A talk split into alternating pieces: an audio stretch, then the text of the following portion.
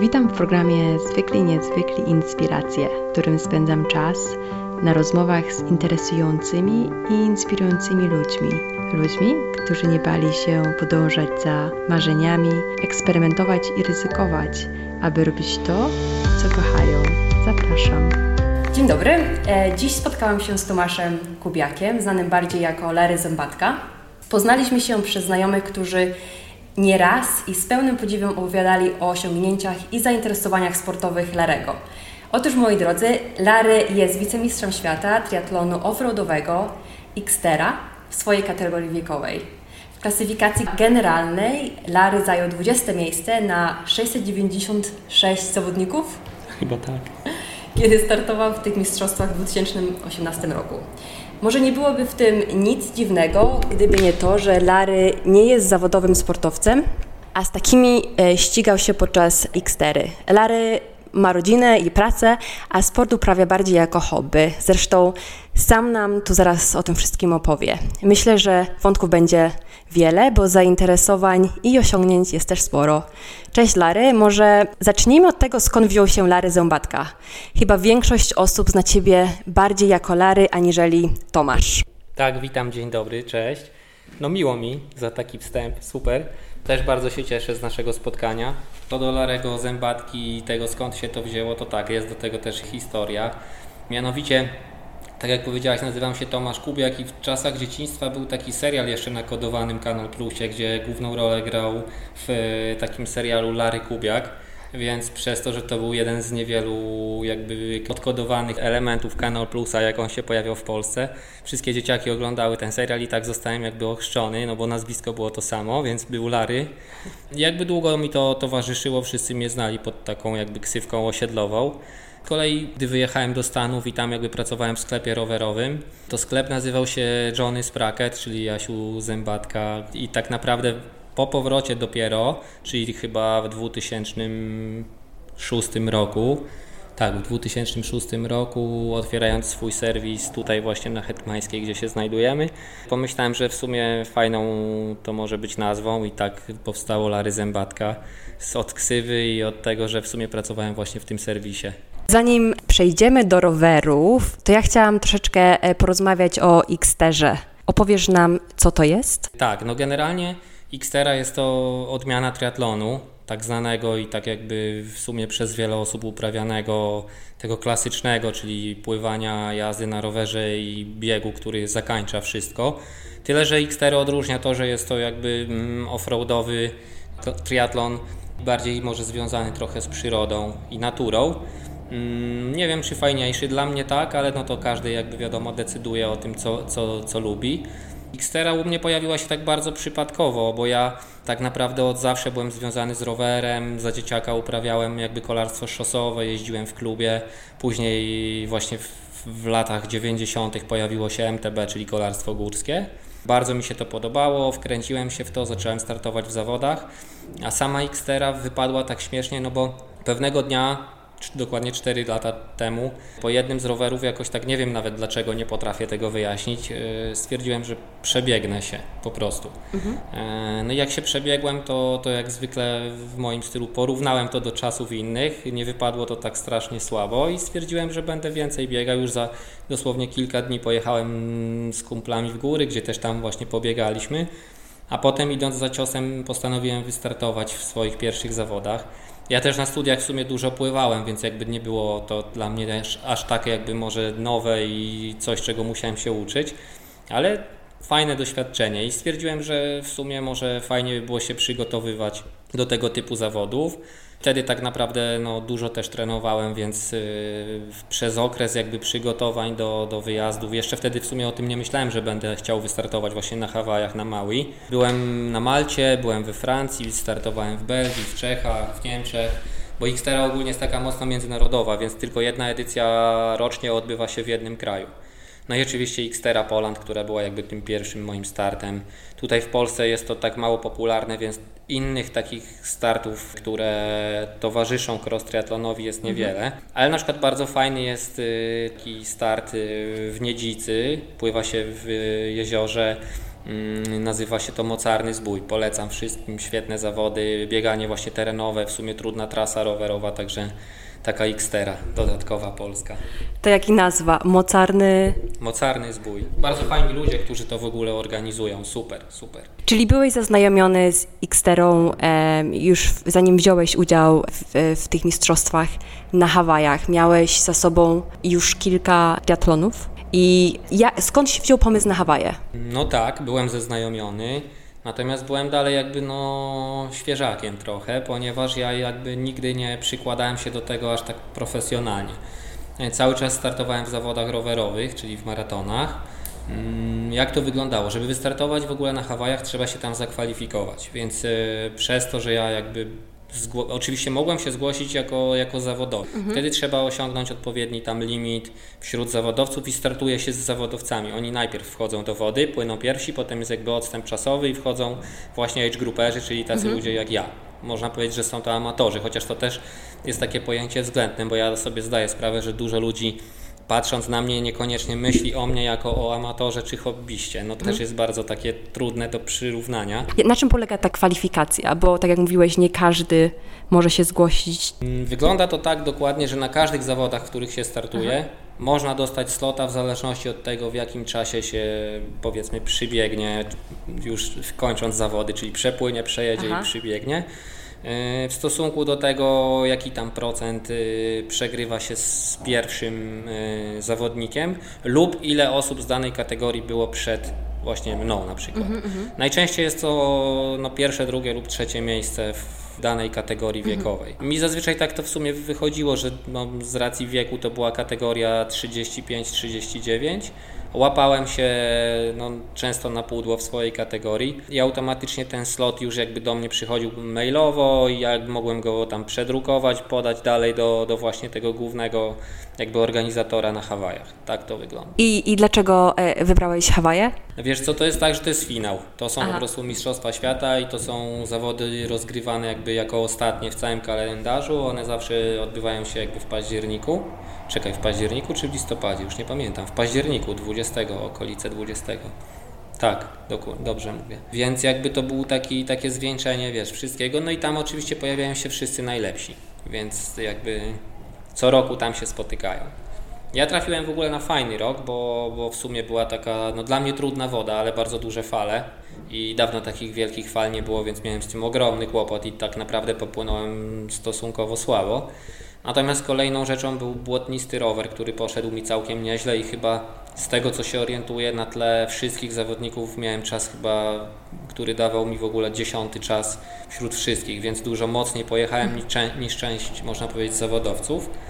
Z biegiem też było ok, chociaż on na filmiku wyglądał już źle i tam wyglądał, jakbym już umierał. No w sumie tak było trochę, więc tak, ale sam wynik bardzo mi się jakby, podobał i cieszyłem się bardzo, że udało się tak w sumie wysoko tam zakończyć te zawody. A ja chciałam Cię jeszcze dopytać o to pływanie, bo przyznam szczerze, że ta część mnie najbardziej zainteresowała, bo pomyślałam sobie, że w naszych warunkach w Polsce do roweru jeszcze można się przygotować, bo tutaj na Podkarpaciu jest sporo górek, wiadomo, to nie jest to samo. Temperatury podejrzewam też są troszeczkę inne, ale właśnie to pływanie, jak czytałam, to trenowałeś w basenie zimą, a w sezonie w jakimś zalewie, chyba tutaj niedaleko, ale jednak ciężko jest odtworzyć ocean w zalewie albo w basenie i tak jak mówisz, te olbrzymie fale, jak wylądowałeś na tych Hawajach, stanąłeś na tej plaży i pomyślałeś sobie, kurde, będę musiał wskoczyć do tego oceanu i przepłynąć te 1,5 kilometra chyba. Nie przerażało Cię to?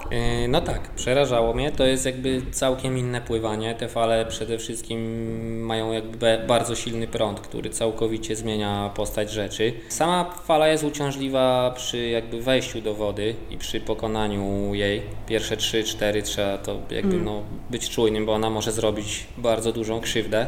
Tak też się stało u mnie przy drugim wejściu, bo to tak wygląda, że są dwa okrążenia, czyli po 750 metrach wychodzi się z wody, przebiega się plażą i trzeba ponownie wejść.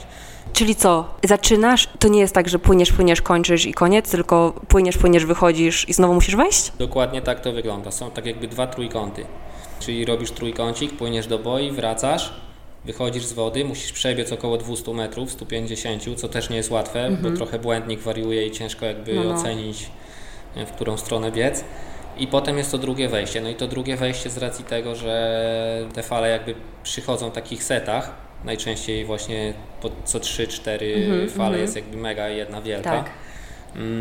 To trzeba jakby odpowiednio w nie trafić, a jakby problemem jest to, że na płytkiej wodzie trzeba wskakiwać do wody, najlepiej pod falę, żeby się po prostu schować przed tym, co może cię uderzyć. No to właśnie jedna z tych takich chyba, które już praktycznie witałem się z gąską, mnie uderzyły, jakby wypluły mnie z powrotem na tam, no może nie na brzeg, ale cofnęły mnie mocno. Tam wtedy też pod wodą nic nie widać, ten piasek się kłębi i jest to bardzo trudne. Ale największym problemem jest jakby prąd. Trzeba umieć go tak jakby czuć i trzeba rozumieć, jak on działa. Jest to poznaczane mniej więcej na każdej z plaż i tak jakby ci zawodnicy, którzy pływają właśnie w wodach otwartych, Afrykanerzy, Meksykanie, tam Chilijczycy, oni wszyscy są mocno obczajeni taką falą i z prądem. W moim przypadku nie było to aż tak kolorowe, ale ogólnie udało się to przepłynąć. Co prawda ten mój czas był odległy, ja popłynąłem słabiutko. Nie przepłynąłem też 1500 metrów, tylko pewnie ze 150 metrów więcej, przez to, że nie miałem dobrej nawigacji i ten prąd mnie spychał, więc płynąłem jakby dużo dłużej. Jest to też fajne, bo tak naprawdę tam się pływa, fauna jest to przepiękna i tak naprawdę ryby, żółwie kolorowe, jakieś tam rafy, no super to wygląda. Na zawodach co prawda nie ma czasu, żeby się tam nad tym zastanawiać i to oglądać, ale jest to całkiem inne pływanie niż wszędzie, gdzie dotychczas miałem możliwość pływania. No tak, mówisz, że pływanie nie poszło Ci najlepiej, przepłynąłeś dodatkowo 150 metrów i tak zakończyłeś na drugim miejscu swojej kategorii wiekowej. No to musiałeś rzeczywiście nadrobić. Albo Ci się wydaje, że Ci tak dobrze nie poszło jednak w wodzie, albo sporo czasu nadrobiłeś biegając i później jadąc rowerem. Ale ja się tak zastanawiam, jak to jest, Lary? Osoba, która ma rodzinę, Ty masz chyba 2 dzieci, o ile się orientuję. Masz swój własny biznes, który prowadzisz, o którym porozmawiamy za chwilę. Mając te wszystkie zajęcia, byłeś w stanie przygotować się do tak wymagających zawodów i stać się wicemistrzem świata w swojej kategorii wiekowej. Jak ty się do tego przygotowałeś? Wiesz co, no tak, fajnie się to wszystko jakoś poukładało. Już mówię, jak to wyglądało u mnie. Wiesz co, ja złapałem kwalifikacje już chyba w lipcu, więc jakby powoli myślałem o tym, żeby tam pojechać. Zacząłem jakby myśleć. W międzyczasie tutaj u nas zarówno na Lipiu, czyli w tych jeziorkach pobliskich i w żwirowni pływałem z chłopakami, którzy jakby też dopingowali mnie i kibicowali, żebym to zrobił. Z Piotrkiem i z Miśkiem, a trzecią osobą, która jakby wspierała cały projekt Lary, bo tak to się nazywało, był Karol. I tak naprawdę oni mnie też do tego zachęcali, więc ja jakby też podjąłem trochę decyzję o tym, że będę działał i że będę jakby zbierał kasę na tym Polak Potrafi, bo to też był tak jakby całość, która dopełniała tego. No to oni mi w tym bezwzględnie pomogli. Dobrze się stało, bo to była jakby końcówka sezonu naszej pracy, czyli tak jakby sierpień, wrzesień. I wtedy ja też automatycznie mogę więcej czasu poświęcić na trening i na to, żeby no po prostu nie pracować. I tak się stało, że ja byłem w pracy chyba tylko 2 dni w tygodniu. Odprowadzałem dzieciaki do przedszkola, szedłem na trening, po treningu spałem, jadłem, pewnie później też trenowałem, więc to, tak to wygląda. W przypadku zawodowych sportowców no po prostu cały dzień jest taki. Nie wiem, czy bym chciał tak żyć, ale przez ten okres to było naprawdę fajne. Ja też czułem, że się rozwijam, wtedy też jakby korzystałem z pomocy trenera zarówno pływania, roweru i biegania. Myślę, że też spory progres zrobiłem w tym czasie. Samo pływanie w basenie no niekoniecznie było jakąś taką wielką frajdą, ja nie jestem jakby fanem takich zamkniętych obiektów, ale na ten czas wtedy pamiętam, że to mi sprawiało jakby no ogromną radość, więc działałem w temacie.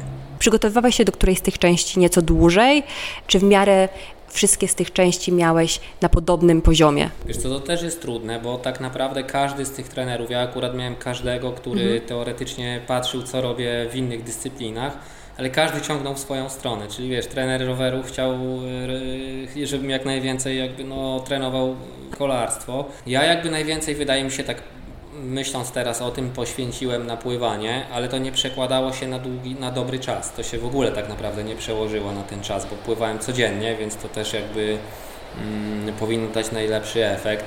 Natomiast wiesz, ja teraz patrząc na swój rower, no to chyba najwięcej znowu poprawiłem się na rowerze, który był jakby moją koronną dyscypliną. Tam też jest bardzo specyficznie, ponieważ to były jedne w sumie z pierwszych zawodów od kilku lat, kiedy bardzo mocno padało.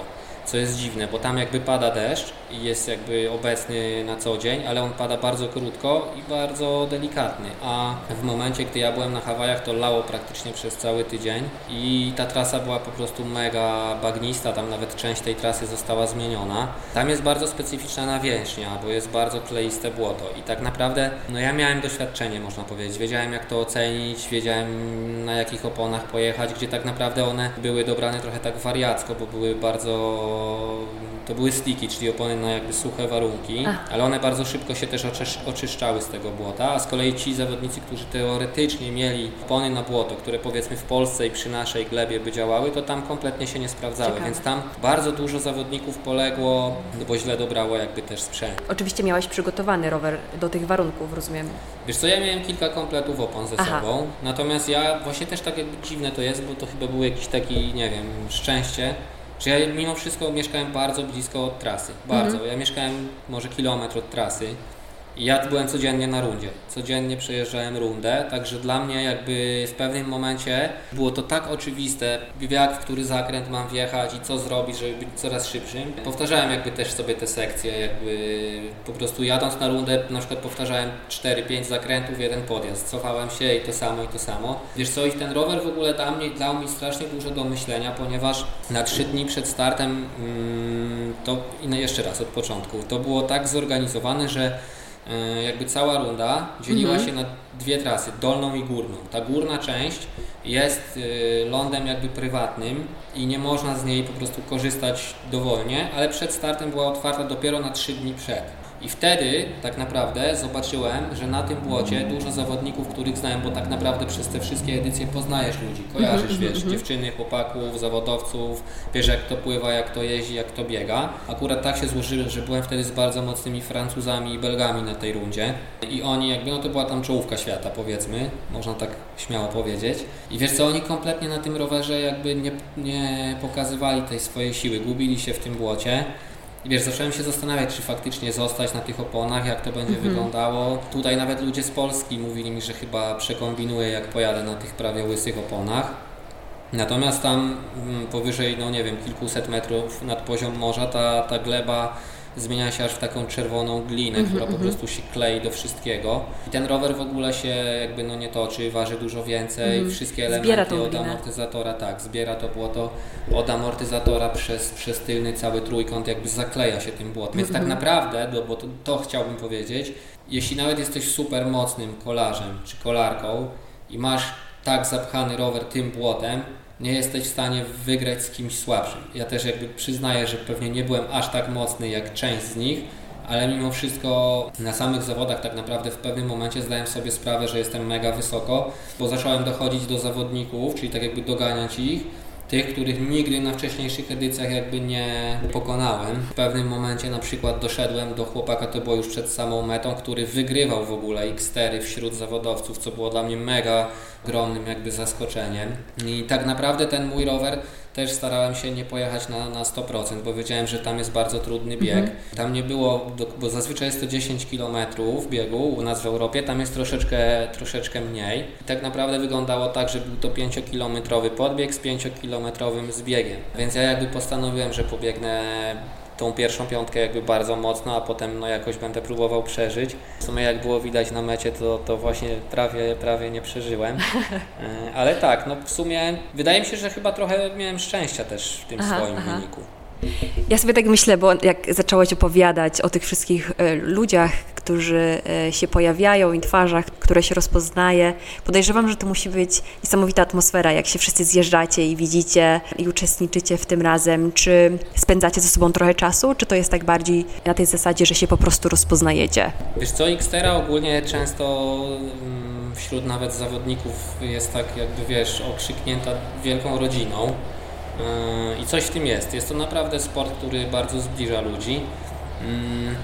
Można tak chyba też trochę powiedzieć, że nie czuć takiej presji rywalizacji, choć ona no, na pewno jest, no bo każdy jak już startuje, trenuje, chce wygrać, jest to mi się bardzo normalne. Natomiast tak, ludzie się poznają, ludzie jakby rozmawiają, zazwyczaj wiesz, przez to, że tam po prostu się wygrywa pieniądze, to ludzie przyjeżdżają wcześniej, trenują, obszają trasę i wtedy tak naprawdę też poznajesz ludzi, rozmawiasz z nimi. Tak, no Xterra to taka właśnie mała rodzina. Ile wcześniej przed zawodami pojawiłeś się na Hawajach? Słuchaj, u mnie to w ogóle wyglądało tak, jeszcze o Europie może trochę powiem, że na bardzo wielu zawodach w Europie bywałem no zdecydowanie za krótko, żeby móc pojechać, popłynąć czy pobiec lepiej, zdecydowanie. Ale też trochę zdawałem sobie z tego sprawę. Zazwyczaj to był 1 do 2 dni przed startem, tylko zazwyczaj w tym czasie powinno się odpoczywać, więc jakby znając, no nie wiem, na przykład trasę biegową, ciężko pobiec ją bardzo szybko albo w miarę mocno no, dzień przed startem, bo to trochę nie ma sensu. Natomiast idąc dalej i odpowiadając na pytanie, tak, ja wiesz co, zaplanowałem wyjazd na, byliśmy tam razem z żonką we dwójkę, byliśmy tam ponad 2 tygodnie, natomiast wiesz, Maui jest bardzo małą wyspą, wiedzieliśmy, że na pewno chcemy zobaczyć dużo miejsc, ale tak naprawdę, mówiąc szczerze, nie aż tyle da się tam robić. Generalnie plaże i w sumie wulkan, który jest jakby no, w centrum wyspy, to tak naprawdę jedna z takich atrakcji. Reszta towarzyszy w wodzie, czyli wiesz, surfing, który jest tam bardzo światowo mocno rozwinięty. Byłem tam, słuchaj, 10 dni przed startem, więc jakby ja przyleciałem, przebrałem się, poszedłem jeździć, następnego dnia biegałem, pływałem często. No myślę, że tak 2 dni przed startem przestałem jakby mocniej trenować, może 3, a tak to tak naprawdę... No już można powiedzieć, że miałem taki taperowany ten tydzień, czyli jakby mocno odpoczywałem, ale mogłem cały czas robić 2 dyscypliny dziennie. Więc oprócz pływania zazwyczaj to był rower i oprócz pływania pewnie bieganie, tak nie do końca już pamiętam. Pierwsze pływanie mocno mnie przeraziło, bo jak przyjechaliśmy, to było jakby tak mocno burzowo i gdy wiesz, zbliżałem się do tego oceanu, jego nie było widać, a on jakby wydawał swoje odgłosy, dźwięki i ta woda się przewalała.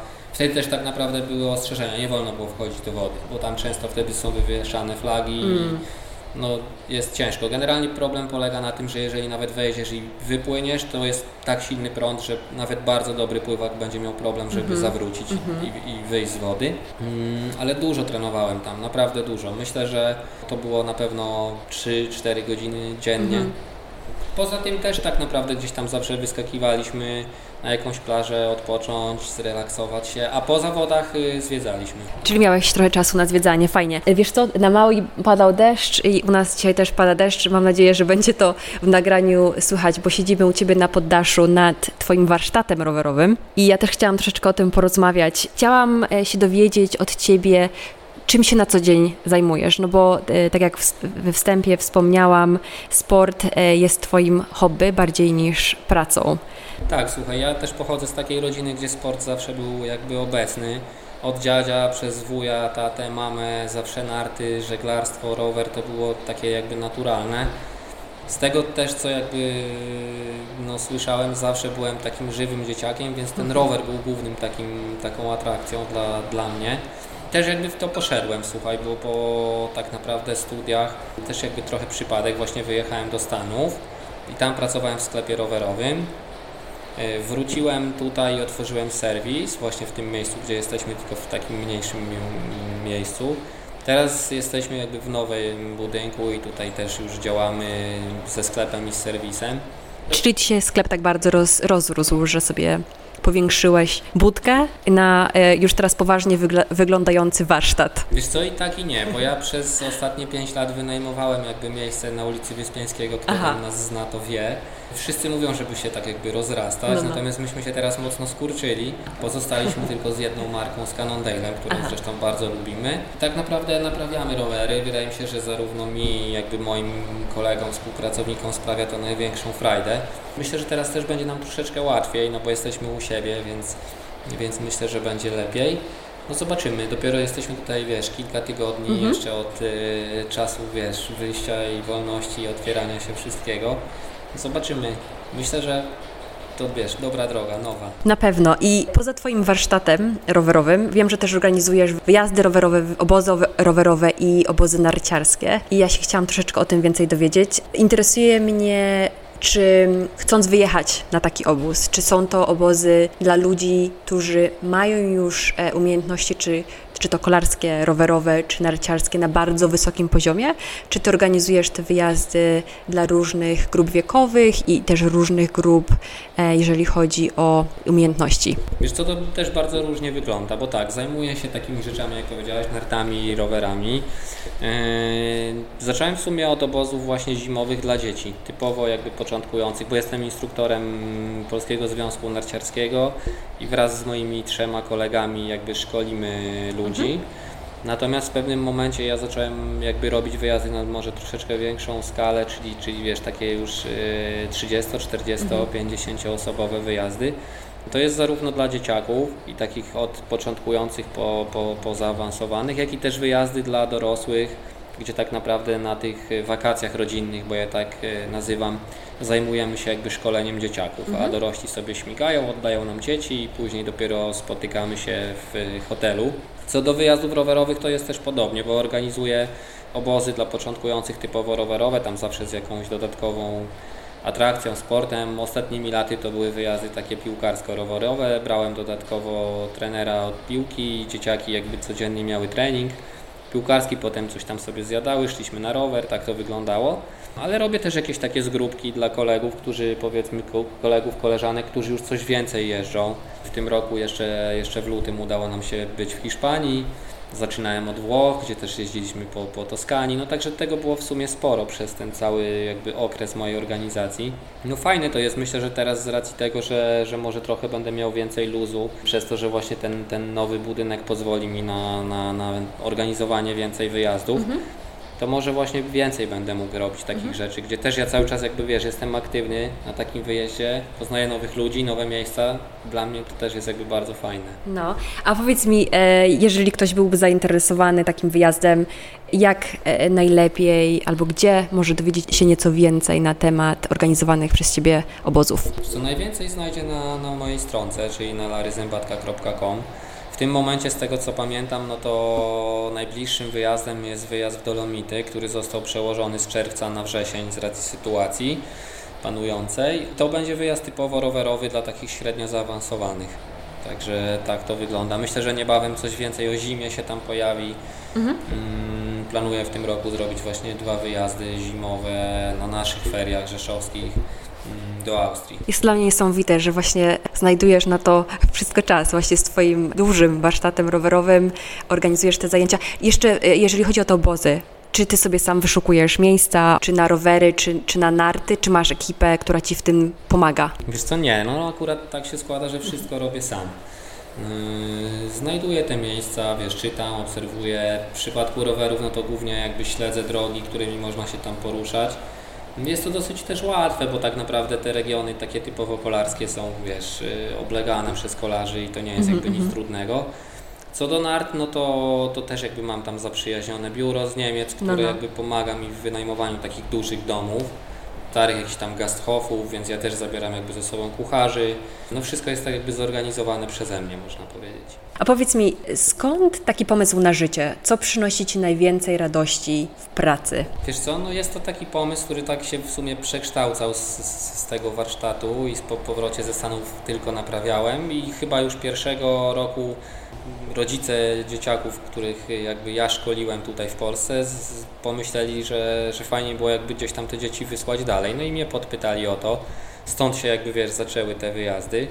No a potem to się tak trochę naturalnie wszystko, wiesz, zaczęło toczyć i w sumie tak już zostało, więc taki nie planowałem tego. Z jednej rzeczy w drugą coraz więcej się tworzyło pomysłów no i rzeczywiście fajnie to wszystko wychodzi, bo z tego co wiem to i Twoje obozy narciarskie, ale też rowerowe cieszą się olbrzymią popularnością. I jeszcze mam takie pytanie, jak poglądasz, wiesz, na te wszystkie swoje osiągnięcia zawodowe i hobbystyczne, z czego jesteś najbardziej dumny?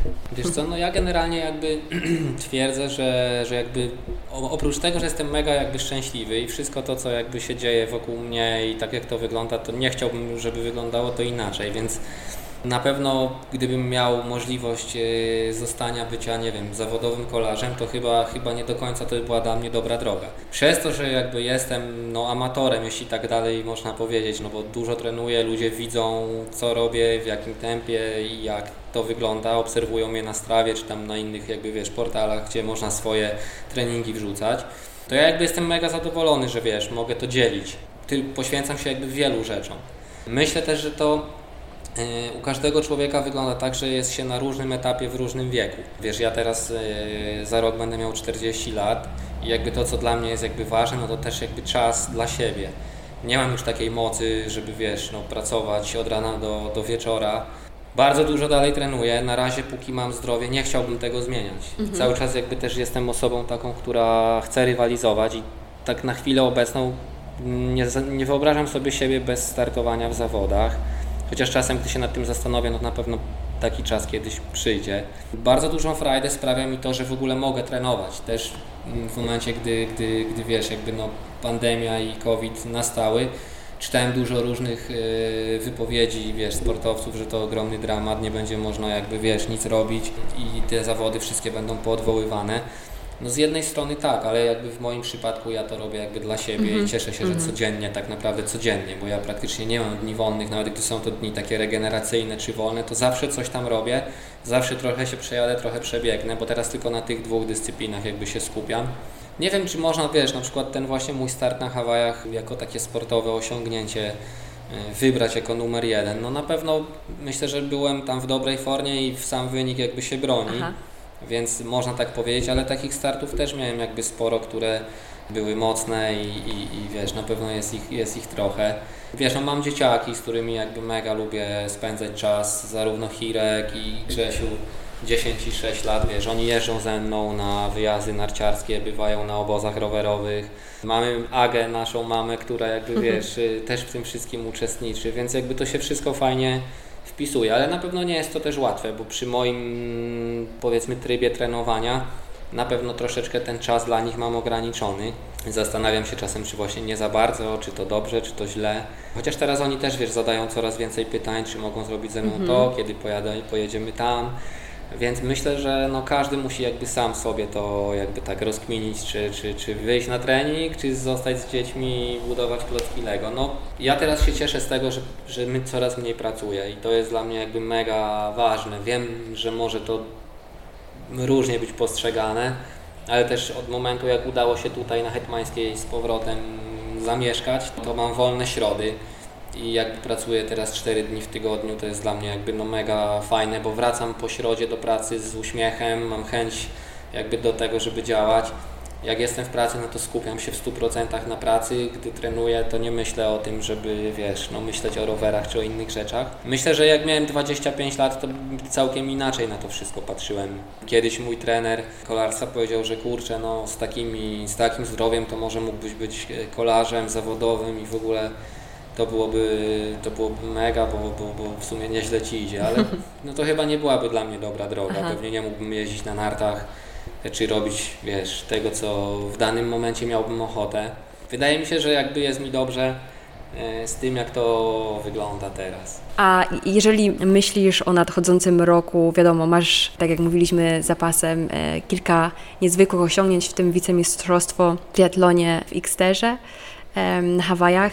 Masz jakieś marzenie lub cel, na którym chciałbyś się teraz skupić? Wiesz co, sportowo dla mnie to tak naprawdę wracam powoli do tego, co robiłem kiedyś, czyli maratony MTB, kolarstwo górskie i dzielę to z bieganiem. Coraz więcej startów biegowych planuję, takich typowo trailowych. Natomiast takim moim marzeniem od kilku lat był wyjazd do Nepalu, aby tam po prostu spróbować biegać. Tak naprawdę mieliśmy to zrobić z moim kumplem Markiem już w tym roku i chcieliśmy tam polecieć we wrześniu do Katmandu i potem w duże góry, ale chyba troszeczkę będziemy musieli poczekać jeszcze. Natomiast to jest chyba taki plan numer jeden. Numer jeden, żeby spróbować tam po prostu biegać i zobaczyć, czy się da. Ekstra. Larry, w takim razie ja życzę Ci powodzenia ze sklepem, żeby się rozrastał, i żeby marzenie Nepalu spełniło się już wkrótce. Bardzo, bardzo Ci dziękuję za rozmowę. Super, również bardzo dziękuję.